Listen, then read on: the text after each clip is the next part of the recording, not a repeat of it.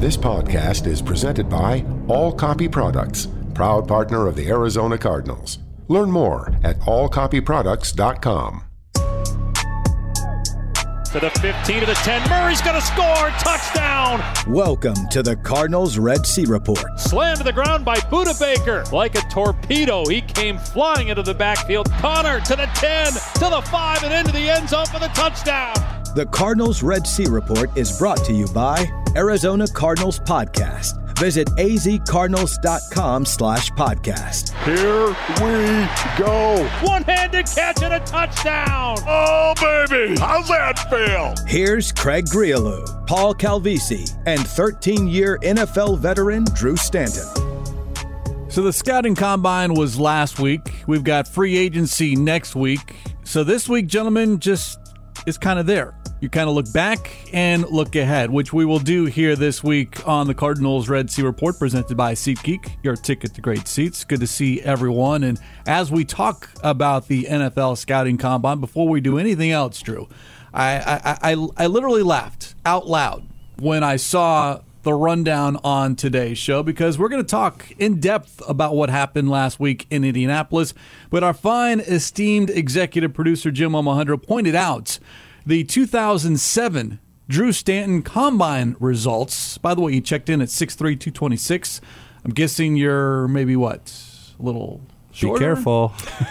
yeah. A little, little shorter, a little lighter, maybe? Different weight distribution now and, and a little bit heavier. What do you remember 2007? Although it's, you know, almost, dare I say, two decades ago. Yeah, I mean, look, that's it's so strategic when you go there, right? And it is all mapped out uh, all of the work that you go and as soon as your college career is done, you go to these magnificent facilities. They have you training to a T, everything. It's like robots by the time you go to the combine and you're so prepared. You land in Indy, it's regimented, you're going through all this stuff. The thing, uh, and obviously at this point, because it's so well documented, as you talked about from when I was there in 2007, it's on TV, it's a whole event what you don't see on TV is what the teams are actually there for. It's for the interviews, it's for all of this stuff, and they want to make you uncomfortable. They want to see how you adapt. The combine is more about them saying, okay, we want to take this guy off of our list. They're looking for deficiencies. They're looking for holes. They're looking for chinks in the armor. And these you know these corporations or these companies that have these training facilities now are trying to make sure you can go in there as bulletproof as possible. So they have ways to be able to speed things up or look at different things, and it's so position specific when you're doing on the field stuff, right? When you're going there and, and you're doing all this stuff on top of getting chance of being around these teams or in meeting rooms, but you're also seeing teams start to pull back, right? Notable people that aren't at the combine this year or anything like this, right? There's only so much information you can gather, but there's also so much information people have already gathered to this point about each and every player on their draft boards as they're putting their list together because school visits or talking about this stuff. It's so strategic and there's so much more information that's readily available as opposed to 2007 when it wasn't out there, it wasn't common knowledge, uh, that it is vastly different now on how everyone is being assessed and the information that is at everyone's disposal. It's almost two parts the scouting combine Paul, because you have what is televised. That's the on field workouts, which to me is minimal importance when you're looking at drafting somebody. And then there's the non televised, which is the medicals, the interviews, the face to face. That's what the teams put emphasis on at the scouting combine. And you know what? As they should, as Monti Ossenfort said going into the combine, that the most important thing to him was the medical, then the interviews, and then they go to the film, and then it's the combine as it should be. Can you play? What sort of person are you? Uh, now, if you really want me to, I can bust out the NFL.com all combine team that they named, but that's not going to do anyone any good. However, it is effective when it comes to certain players at certain positions, like, oh, I don't know, the guy that killed the combine, Anthony Richardson. And what do we hear today? A, uh, a report on the Rich Eisen show that he's hearing rumors, quote, don't discount Anthony Richardson going first overall. That's exactly what the Cardinals need. What is the mantra right now? AZ needs three. We're coining that. You need three quarterbacks at the very top. And then you know what? Monti Ossenfort can do business. Somebody's going to come in and make him an offer he can't refuse. Well, ESPN's Todd McShay, his uh, third official mock draft, but the first post scouting combine actually has Anthony Richardson checking in at number four as the Bears trade down twice and the Raiders move up to get Richardson at number four. So already the benefits of Richardson's workout paying dividends because if you have three quarterbacks in the top five, Paul, you're likely, if you're the Cardinals, sitting very pretty at number three, either getting Will Anderson or dropping back a couple of spots. And you know what? A quarterback going number four, I, I think Monti Ossenfort, he would take exception to that because he's going to make it known, you know what? I'll trade with someone at number three who'll take that quarterback before he ever gets to number four. And that's when the Cardinals really cash it in. Well, let's hear from the general manager, Monti Ossenfort's on being open for business at number three. It's a position that I hope that we're not in too many more years. You know, it presents an opportunity that there's going to be a good player there for us to take at number three. And so we'll be prepared to, to pick a player at number three. Our phones will be open, and, and I'm open to hearing every, any conversation about anybody that's willing to willing to come up. And now the discussion, the rumors, the reports, Drew, as far as what will happen, because all of these college prospects, they've done nothing since what? First, second week of January for a handful of those prospects. For many, nothing since December.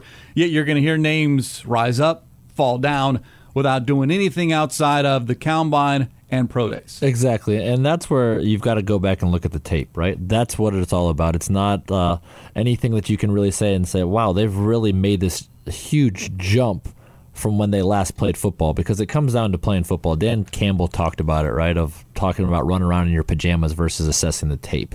I think is what his his quote was, and it's so true, right? As you look at these guys and you look at somebody, and Anthony Richardson is a prime example of a guy that just rose up draft boards because of the physical specimen that he is it hasn't changed. He's been that guy from the very onset. He has that capability of doing all of these things. And, and, it just so happens that when you play this sport and you have a franchise, you have to have a franchise quarterback. And these teams that are so eager to jump up and do that, there's also a detriment if you don't find your quarterback. If you are the New York Jets that try to sit there and draft a guy or overdraft a guy that's not ready for it, and there's so many things. It's not necessarily just the player; it's the player that's going into the situation within that organization that matters so much. There has to be a marriage there that makes sense for both sides. You can't just jump up because you have a quarterback need and say, "Okay, Anthony Richardson fits every single scheme in the NFL to do what we want to do." It's not feasible. It's not possible. There's a guy like Bryce Young that you look at and say, man, he has everything you want, except for he's six foot, 200 pounds. That's terrifying because he's going to have guys that are going to be breathing down his neck, hitting him. Can he stay healthy? Can he do all of these things? So every quarterback has a little bit of a question mark, but then you also look at next year's draft. And that's what I think a lot of us get enamored with the 2023 and they're not looking to 2024, much like the vision of these other teams that are saying, well, Caleb Williams is coming up, Drake Maye is going to be eligible. Those two guys right there, they make me get excited just talking about their names much more than any one of these guys because of what they've done on a football field and the body of work that already exists. It's always about the quarterback when we talk about the draft because, as you mentioned it, Drew, if you have one, you have a chance. If you don't, well, you have zero chance at success on Sundays. A couple of more notes here from the scouting combine. Let's hear from the general manager on what he believes is the benefit to that week in Indianapolis the most important thing that we get out of this week is the medical evaluations is the players being here and, and having our doctors and having our trainers getting a chance to examine the players and just finding out where they are physically. And really the second most important thing that i get out of this is the face-to-face time when we interview with the players um, both in the in the formal settings and the informal meetings that our coaches are doing.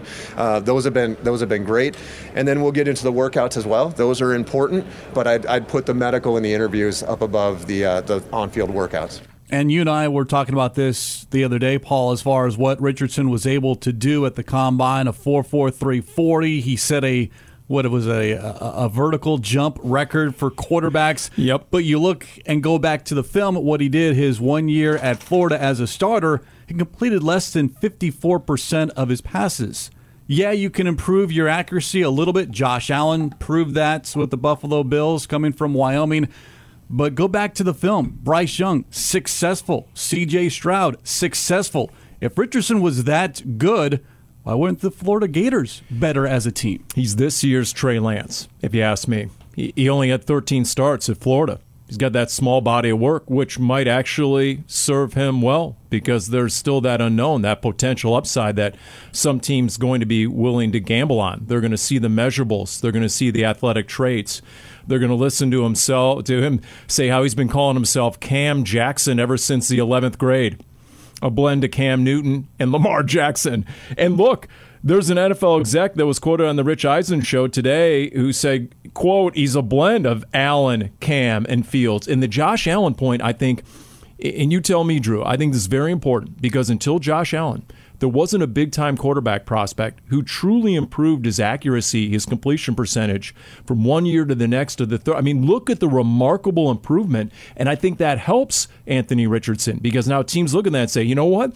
We can rebuild him. We can get him to, you know, to maximize all these other skills and complete balls and be accurate because look what has happened to Josh Allen. Yeah, well, I, I, think it goes, like I said before, though, it depends where he's going. Now, I've never met a coach that didn't think he could fix a quarterback. That's what Jim Omohundro said earlier before we came on air. And it's so true because everybody looks at Josh Allen as the gold standard. He is one of one that has done that, right? And that happens through multiple things. First of all, the player has to realize there is a extreme need for that. Every quarterback wants to be accurate, but what is causing the inaccuracy to take place matters just as much on top of the scheme and the players within the confines of that scheme understanding okay, we've got to have outlets. You've got to be able to do these things to be able to help you get your body in a position to make these throws. So, it's not as simple as saying, okay, well, Josh Allen did it, so he's capable of doing it and you throw in Cam Newton and then uh, Uh, a little side of Lamar Jackson, and we've got ourselves the best player ever to play the game.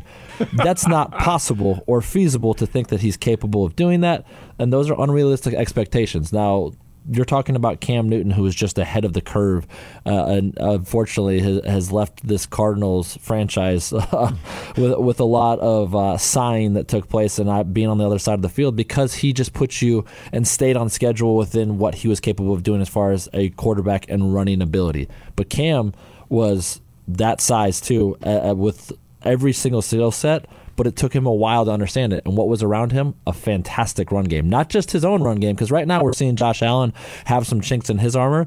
He can't be his own run game. No quarterback has the ability and sustainability to do that throughout the course of their career. So to say, okay, Anthony Richardson can go out there and run the ball and do all these things on a consistent basis, I would have a huge red flag there. And then also going back to what Craig said, you know, low 50 percentage in college is extremely alarming from the standpoint of half those throws are just easy bubbles or outlets or RPOs or anything like that. So if you're not, you're barely above 50% there when the windows are much more open, if they're much more easy throws, free access throws, you know, that's that's going to be a little bit scary versus some of these other guys you've done. And again, that's why the NFL has created this year-round type of uh, ability to talk about events and different things because there is the illusion of some of these guys being able to climb. I mean, Will Levis was saying, "I can't wait to show go out and show off my cannon." It's like there's right. so much more to yeah. play in this position than having a cannon and throwing it 65 yards in the field down the field because you very rarely will ever see a ball go that far. And so, you know, uh, well, you, you, came out on the same class as JaMarcus Russell. Yeah, that, exactly. Right, and what did he do? He threw it like 80 yards in that workout, right? For sure, the flick of a wrist. How often do you do that? Right, it doesn't matter if you can't anticipate and throw with accuracy and have a timing passing game within that. So, uh, all of these quarterbacks are, are are just intriguing from the standpoint they all have a little bit different of a skill set, and and anyone can argue that Anthony Richardson's skill set's as good as anybody when it comes to measurables. But playing this position is far more about the immeasurables that you have to look at if you're going to be a franchise quarterback because you take on the persona of that team. And that team and that franchise puts all their eggs in that basket of you and saying, okay, you're going to lead us. By the way, I looked it up. Drew, you did not complete less than 61% of your passes in any of your three years as a starter at Michigan State. Oh, thank you. By the way, the three cone was not listed in here, and I know you took exception to that. You ran a four seven seven in the forty, but your three cone was outstanding. Yeah, Omo tried to make me look bad. It's all right. You know, you're talking about the best combine ever. I- I'm comfortable with my numbers. I stand pat. And the resume backs you up as far as your length, longevity in the National Football League. Episode 56 of the Dave Pasch podcast featuring Cardinals owner Michael Bidwill is available now via your preferred podcast provider. Get the latest updates via Twitter at PaschPod. As we continue here on the Cardinals Red Sea Report presented by SeatGeek, your ticket to great seats, more from the scouting combine, and who the Cardinals may have their eye on at number three. We'll get to that next here on the Arizona Cardinals Radio Network.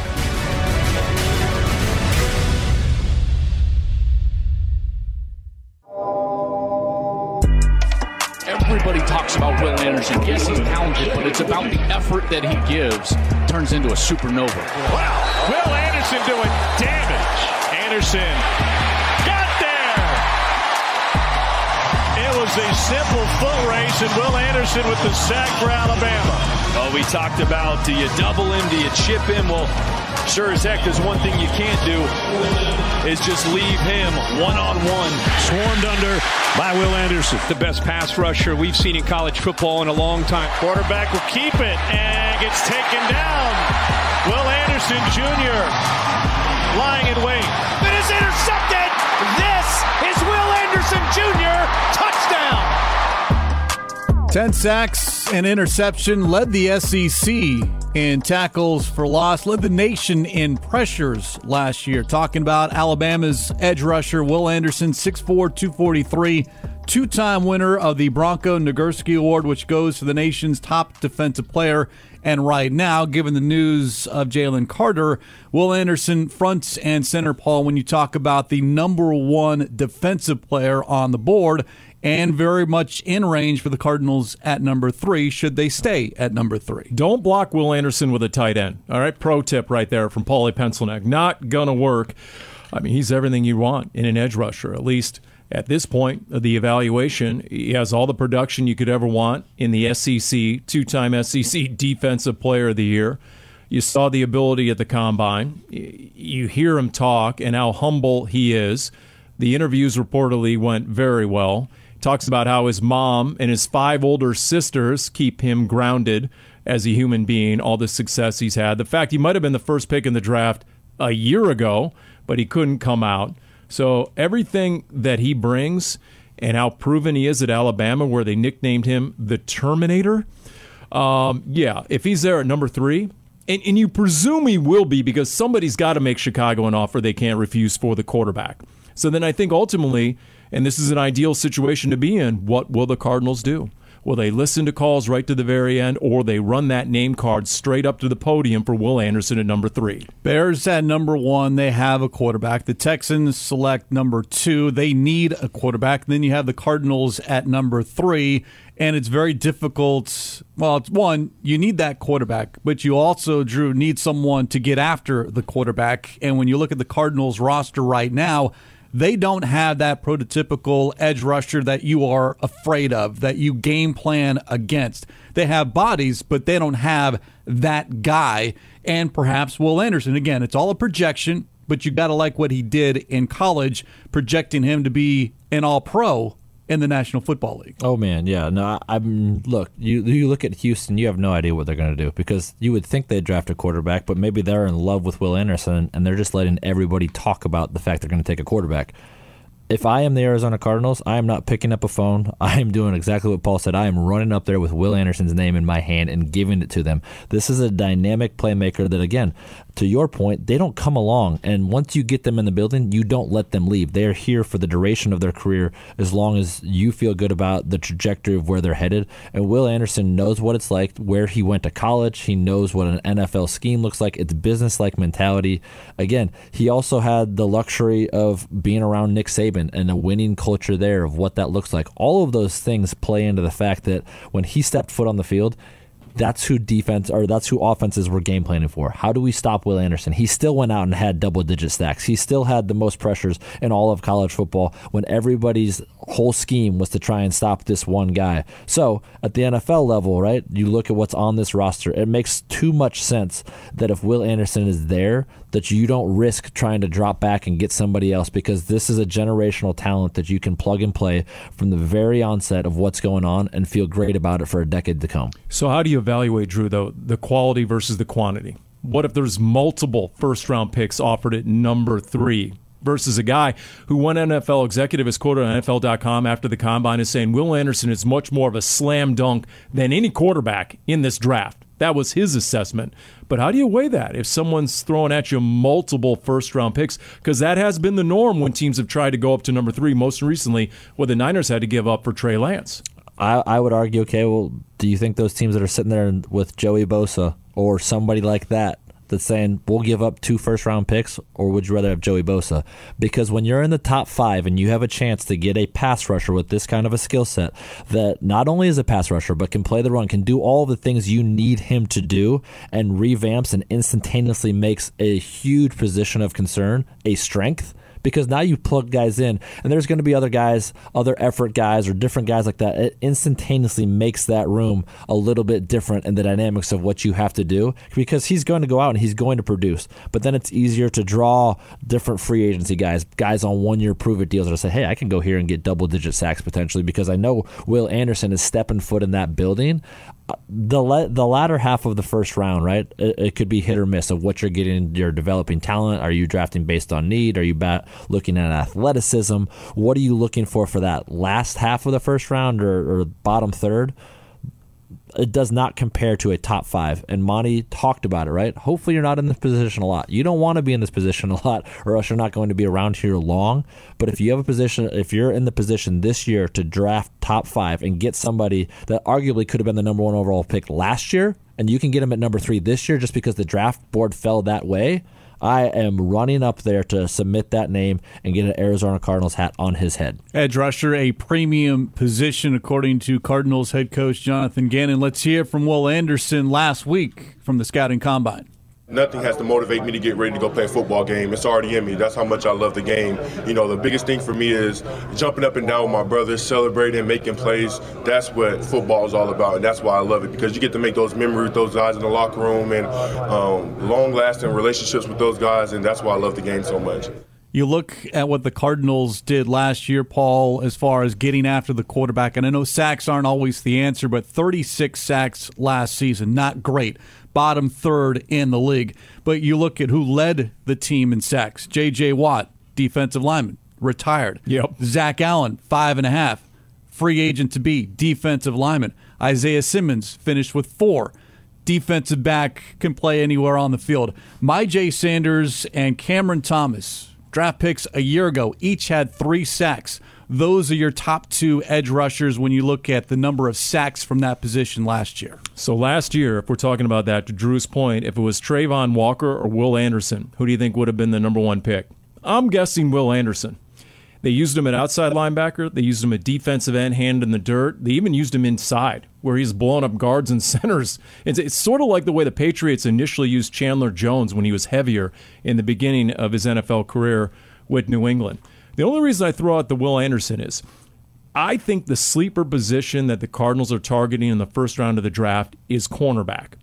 And if you saw the Clemson defensive lineman, Bryan Bresee, and he was the number one recruit coming out in his class out of high school, and he is an absolute beast. When he went through the combine, now he had a knee injury, and his sister passed away tragically. The last couple of years of his Clemson career were marred a little bit. So if he has his mind right and he has his body right, what if you still got a Bryan Bresee in the top 10, and then maybe somewhere in the middle of the first round, you got a Christian Gonzalez, that corner? What if you got those two building blocks? You wouldn't have Will Anderson. And of course, the fear is he falls to number five and maybe goes to Seattle, which would be brutal. But you would end up with two stalwart pieces of your defense as opposed to one. That's the only thing I throw out there as a potential benefit to a trade. All right, as a quarterback, Drew, when you're preparing for that week, is it the edge rusher, or is it the cornerback that a quarterback fears the most or figures out where they are when you break the huddle? You know what? I, I uh, can be politically correct here and probably toe the line, but uh, I'm not going to. Uh, an edge rusher every single day of the week matters so much more than a corner. I don't care who the corner is. If you give me enough time, the wide receivers that are exist in this league, they're going to get open, and, and that would be my argument. Is uh, the that part of the, the first round where you're drafting a corner, what's the difference in the top of the second round? It's essentially a late first round pick based off of what you're looking to plug and play for corners and where you're going to put in your system with Jonathan Gannon that, again, probably thinks he can develop corners or do any of these things you're not talking about a top 10 corner. You're not talking about a Denzel Ward type of game changing corner that you're going to put in there and be like, this half of the field is on lockdown. It's Sauce not, Gardner last yeah, year. Exactly. Yeah. Sauce Gardner. Yeah. Same thing. He's bringing so much more to the table. Now, there's really good corners that exist in the, the first half you know in the second part of the first round but how many of those corners also didn't pan out because for whatever reason even the top corners of you look at Jeff Okudah his career has taken a while to take off uh, as being a you know a top five pick so corner is a position that I, I think is a lot easier to play when you have guys getting after the quarterback. And this scheme fits on top of that with Will Anderson of what they don't want to bring pressure. They want to get pressure with four. And so this guy makes too much sense with where it's at to be able to then on the, the second round pick be able to draft four corner because it is a huge area of concern, right? You have to be able to do that. You can never have enough good corners, but the premium is the pass rusher. Can Will Anderson be Chandler Jones? Can he be Haason Reddick, which Jonathan Gannon had last year? In Philadelphia. The other name out there, Paul, is Tyree Wilson, who measures up. He's taller, he's bigger, does not have the numbers as a Will Anderson coming out of Texas Tech versus what Anderson did at Alabama. But that's another run, another name out there as far as edge rushers. But I do think there's a there's a pretty big separation between Anderson and Wilson. No doubt. Uh, and no. Anyone who's looked at the film pretty much agrees with that. Although Daniel Jeremiah had that one mock draft. And then when you click on the scouting reports, you're like, wait, one doesn't equal another because the scouting report on Will Anderson was way beyond the scouting report on a Tyree Wilson. However, if you were to trade out a number three, Tyree Wilson could be a possibility as a guy on the edge. But to Drew's point, I get it. Uh, you want to improve your cornerback play? Get a great pass rusher. And truly, there's one edge rusher in this in this class that stands above everyone else. And arguably, there's between three and five elite corners in this draft. It's a pretty deep draft when it comes to cornerback. So we'll see what the Cardinals elect to do. And then, you know, hey, there are reports that the Cardinals, among other teams shopping their star players, Cardinals were shopping DeAndre Hopkins. So you know what? Let's say you get a late first, early second for DeAndre Hopkins. Well, that could be the corner in addition to a Will Anderson and number three. Well, you trade away D Hop, all of a sudden wide receiver becomes a big hole as well. Hollywood Brown under contract for one more year. Don't quite know about Rondale Moore and his availability being available on the football field. You get rid of D Hop, I understand the reasons why, but all of a sudden you're opening up a large hole at that position. I get the sense that this staff is uh, putting receiver on the back burner. They're going to build the line of scrimmage and they're going to build corner. You know, some of those those four spots that you look at in round one of a draft, whether it's left tackle, quarterback, corner, pass rusher, they're focusing on that and the defensive line. I think those are the priorities, just reading between the lines. Also got free agency as well, which yep. happens before the drafts. The top needs for the Cardinals when you look at free agency. We'll get into that next as we continue. It's the Cardinals Red Sea Report presented by SeatGeek your ticket to great seats. This is the Arizona Cardinals Radio Network.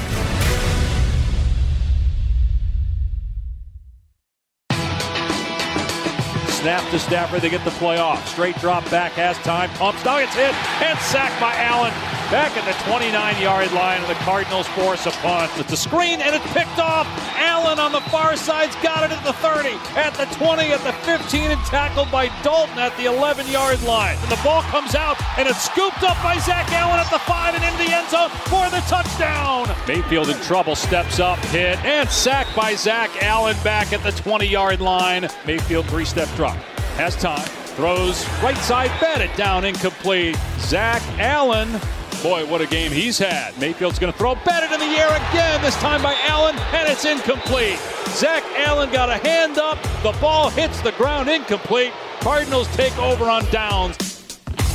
One of the Cardinals' 30 free agents to be when the new league year begins one week from Wednesday. Zach Allen, top of the list as far as I'm concerned when you rank the Cardinals free agents. Yes, Zach can sign between now and next Wednesday, re sign with the Cardinals, though at this point, Paul, you're this close to figuring out what the rest of the league thinks about you. And maybe behind the scenes you already know. But at this point, I wouldn't be surprised either way, but I do think Zach Allen will hit the market It's not like James Conner, Zach Ertz a year ago, both signed ahead of the new league year with the Cardinals. But Zach Allen, to me, is priority number one when you're looking at the list and then figuring out where there are needs on this football team. From everything we know, he wants to be back. Michael Bidwill said to Dave Pasch on the Pasch Pod that Zach Allen wants to be back in the AZ. But to your point, I'm sure Team Zach spent the combine week trying to get a sense of his market value. And is someone ready to blow his defensive line doors off? We'll see. Uh, I mean, if the GM of the Bears, Ryan Poles, can come out and say, I already had conversations with three teams about trading the first pick overall. Oh, it's happening. I mean, there are serious advanced conversations, dare I say, even negotiations as to what certain teams are willing to offer and where that might leave the Cardinals. So I'm, I'm guessing that's part of what's going on behind the scenes as we speak. But look, with the retirement of J.J. Watt and some other draft misses, the importance of that position, I think, is paramount in the rebuild of this team, combined with how Jonathan Gannon and Monti Ossenfort have talked about the importance of building the line of scrimmage, citing the two Super Bowl teams, and beyond their quarterbacks, where did they excel? In the trenches. So I think that's job number one. You got to rebuild the offensive line. You got to rebuild the defensive line. And to me, that starts with a guy who was a high third round draft pick not too long ago, one of your own, Zach Allen. Asked about, uh, excuse me, asked about the defensive line, those players that are coming back next season. Monti Ossenfort at the scouting combine immediately went to Jonathan Ledbetter. That was the first name he brought up, and then mentioned Leki Fotu and Rashard Lawrence, the latter of whom plays very well when he's available to play. Those are three current, but you look at what you lose in a J.J. Watt, Drew, and you look at what you have in your own backyard, literally. Zach Allen, you drafted him a day three pick who's been very solid for you over the last two seasons. He's been able to maintain his health, his availability. I just think, especially with the team that wants to build at the line of scrimmage, you can't have a better building piece than a Zach Allen. Yeah, I think it's somebody that you take an honest assessment at because you get first crack at trying to get him under contract, right? You get to be able to do that. And then they take that offer, they shop it at the combine, like you said, and they run it up, run it up the flagpole and then you hope that they come back and say, okay, can you get to this number or whatever it is? Because this is a place that you know you throw out the rankings of what the NFLPA did and, and all those things. This is a place that people want to be because the weather, because of the the rock star power that exists within this franchise right now. And you look at you know defensive players want to play with Budda Baker. They want to be able to do like that. You look at, at these young linebackers. So defensive linemen, this is an attractive spot, especially for somebody that's been here, understands that.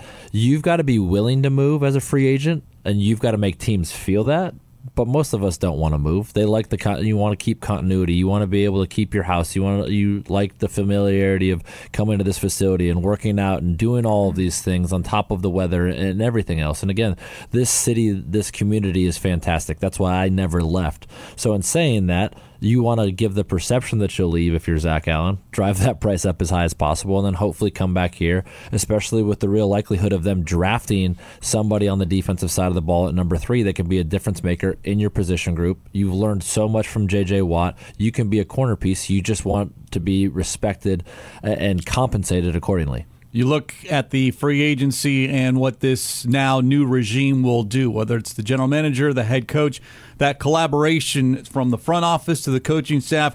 Jonathan Gannon spoke about that last week.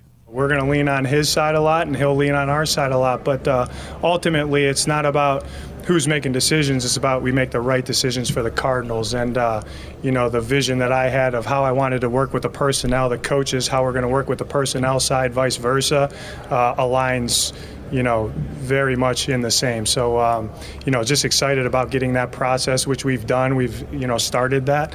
And, um, you know, we just got to be right on the people that we bring in to help our team win. No question, Zach Allen would certainly help. A Byron Murphy getting him back in uniform, another one of those free agents. And then you look at the offensive line where DJ Humphries is the only one. Rodney Hudson, yes, still under contract. According to reports, he's expected to retire, but he was never, I don't think, going to be a part of this team moving forward. So you're looking at the offensive line, Paul, that has four openings as far as the starting line is concerned you know, if you're looking at outside free agents, I think there's three areas I, I would pinpoint. Number one would be center, because I think there's going to be other needs in the draft, and there aren't that many franchise type centers, at least from based on the initial reports. So you might go the free agent route there. Uh, the other one would be corner. If you want a veteran corner, especially if, if Byron Murphy doesn't come back, you know, there's a lot of talk about James Bradberry, but I think that's going to be too costly. Defensive line to go along with or without Zach Allen. You still need, I think, a veteran defensive lineman in there, especially with J.J. Watt gone, and that's a huge cap number that's off your books for the most part. And so, you know, go to the Eagles. I think this is where the connection to Jonathan Gannon comes in, whether it's a Fletcher Cox, a Javon Hargrave. You could see a guy in a short term contract, someone who could come in, would know the system, would be able to set a culture, someone Jonathan Gannon would be really comfortable with to sort of speak his language. I, I, could see that happening on either side of the line. Yeah, I think Brandon Graham's a guy that makes sense. If you draft Will Anderson, you have an instantaneous mentor in place of what it looks like to be a professional, do it at an extremely high level, uh, and be able to play off of each other, right? Again, defensive pass rushers need help. They need to be able to take and alleviate pressure and do those different things. So that to me would make a ton of sense. Of you already know what you're getting with some of these guys. I mean, that's quite honestly how I ended up in Arizona was through Bruce Arians understanding the system. He knew what he was getting out of me, and there's a certain comfort level that already exists there. Then there's also the comfort level of understanding the personnel or talking to guys that are already been in this building. You know, like bringing back a Will Hernandez or you know, a Kelvin Beachum that was the only guy that actually had an entire season on the field is he still a starting caliber guy? Will he accept a backup role so we could actually see Josh Jones take a step forward because you keep betting on the come for him? So there's so many ways that you can play it, and feelings typically get hurt behind the scenes, but the value is what the value is, and the market says what the market is as far as each and every person is concerned, and then you have decisions to make. It would be great to get all of these guys back because I think there is a good nucleus of guys uh, uh that would buy into Jonathan Gannon's system that would buy into the vision of Monti Ossenfort. All of these guys will lead you to believe they're capable of adapting to what the new vision of the Cardinals will be. It makes a lot of sense. Again, you bring up a good point, Drew, a couple years back. What Bruce Arians wanted to do, you bring in players who are familiar with that, whether it's offense or defense. You were brought in because of your familiarity with the offense. Now, Gannon was asked specifically about that at the scouting combine didn't tip didn't directly dismiss it, but didn't added this quote: "There will be a little bit of carryover, but it's not you know a copy and paste job." End quote. When looking at what he did with the Eagles, whether on defense or what his vision is for this offense, Andrew Petzing. But it's very easy to look at the list of Eagles free agents, Browns free agents, Titans free agents.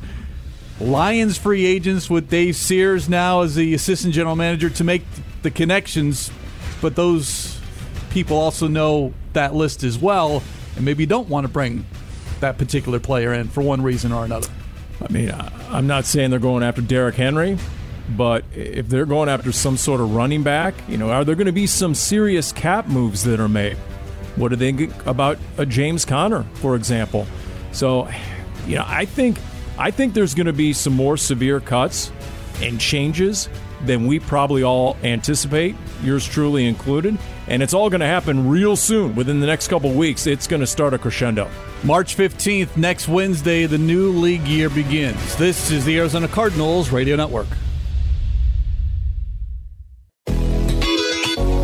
Geno has time, stands strong, got some running room, pump fake. Now he's going to lay it up over the top, got a man Metcalf. He's down to the 15, starting step 10, down to 5. He is in. Touchdown, Seahawks.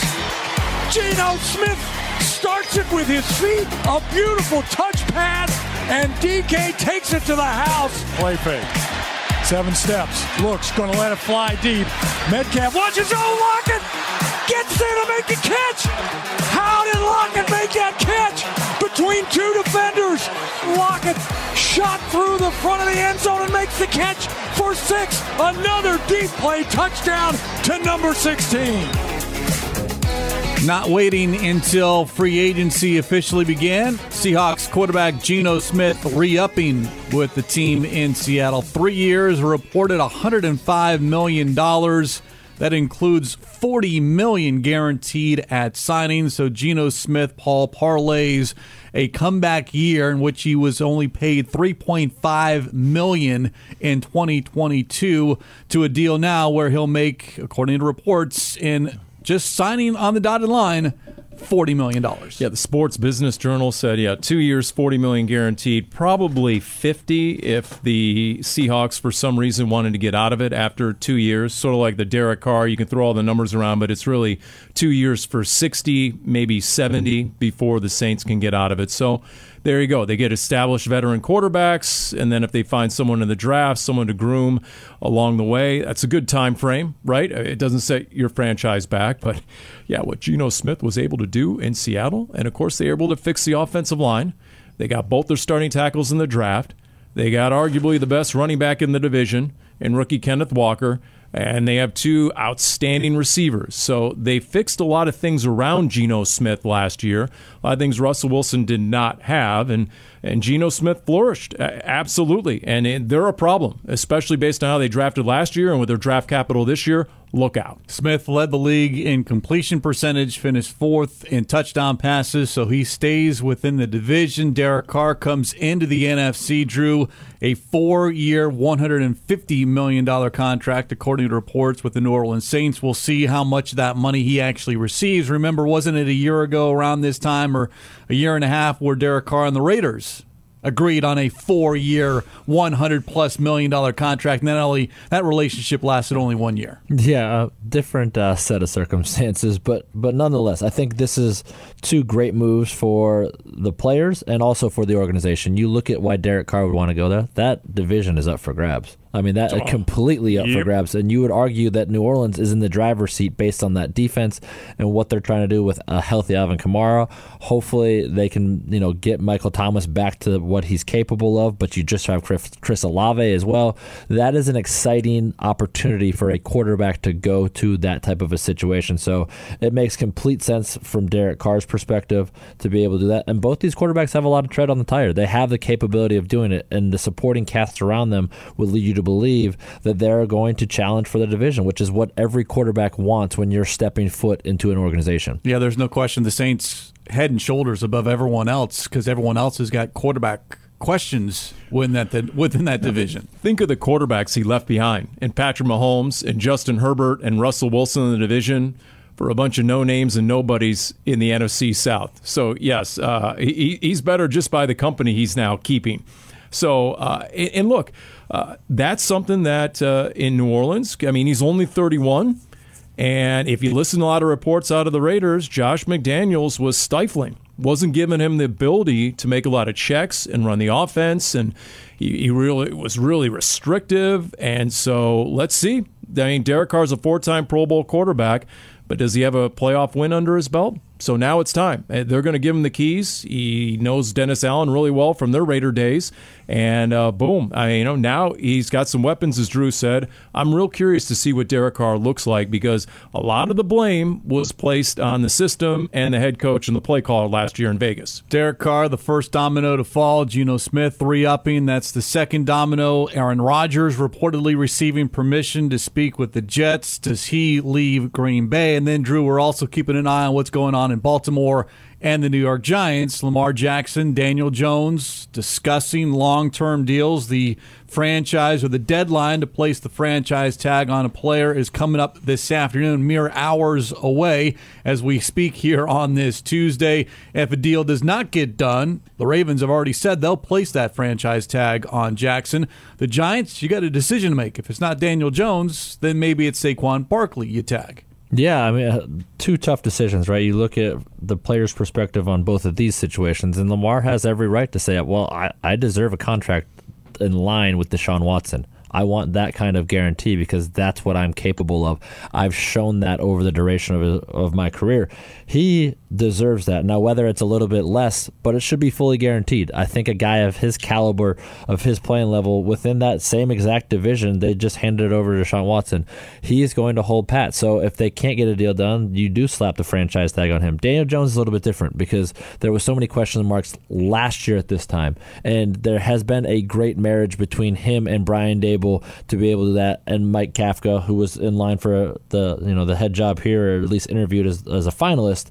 You look at what that is. Daniel doesn't want to change because he's finally found something good there but he wants to be compensated. And sometimes your agents are going to try to hold it over their head of like, look, you were trying to shove this guy out the door last year at this time. So now he's got the capability and you want to hold him. And they know extremely well that they want to try and get a deal done because then they can go franchise Saquon if they don't do it because that one-two punch is what made that whole thing go. But if you're a running quarterback, you need protection. Daniel Jones has become a running quarterback in the NFL. You've got to be able to have a running back, but you've also got to be able to protect yourself from injury if it occurs. He ran it 17 times in that playoff win. But he got a road playoff win. I mean, that was something. Think about Daniel Jones He's had four offensive coordinators in four years. He survived the Pat Shurmur debacle, the Joe Judge disaster. They had arguably the worst offensive line his first three years in the league. The Giants did a heck of a job fixing the offensive line. So, yeah, it's only one year, but there's a lot of cause and effect there. So, he's the most curious guy to me. The guy who's taken number six after Kyler went number one. What is his future all about? So, those decisions, Daniel Jones, Lamar Jackson will know soon.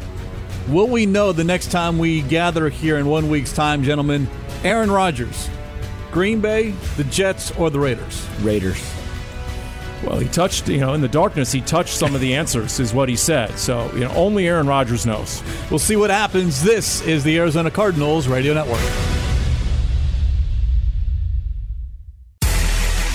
You've been listening to the Cardinals Red Sea Report. 15 10 5 touchdown. Zach Ertz. Budda Baker with the sack. Stripped the ball. Murray's going to score. Touchdown. Oh, baby. The Cardinals Red Sea Report is brought to you by the Arizona Cardinals mobile app. Visit azcardinals.com slash app. Touchdown. Cardinals win. This has been an exclusive presentation of the Arizona Cardinals Football Club.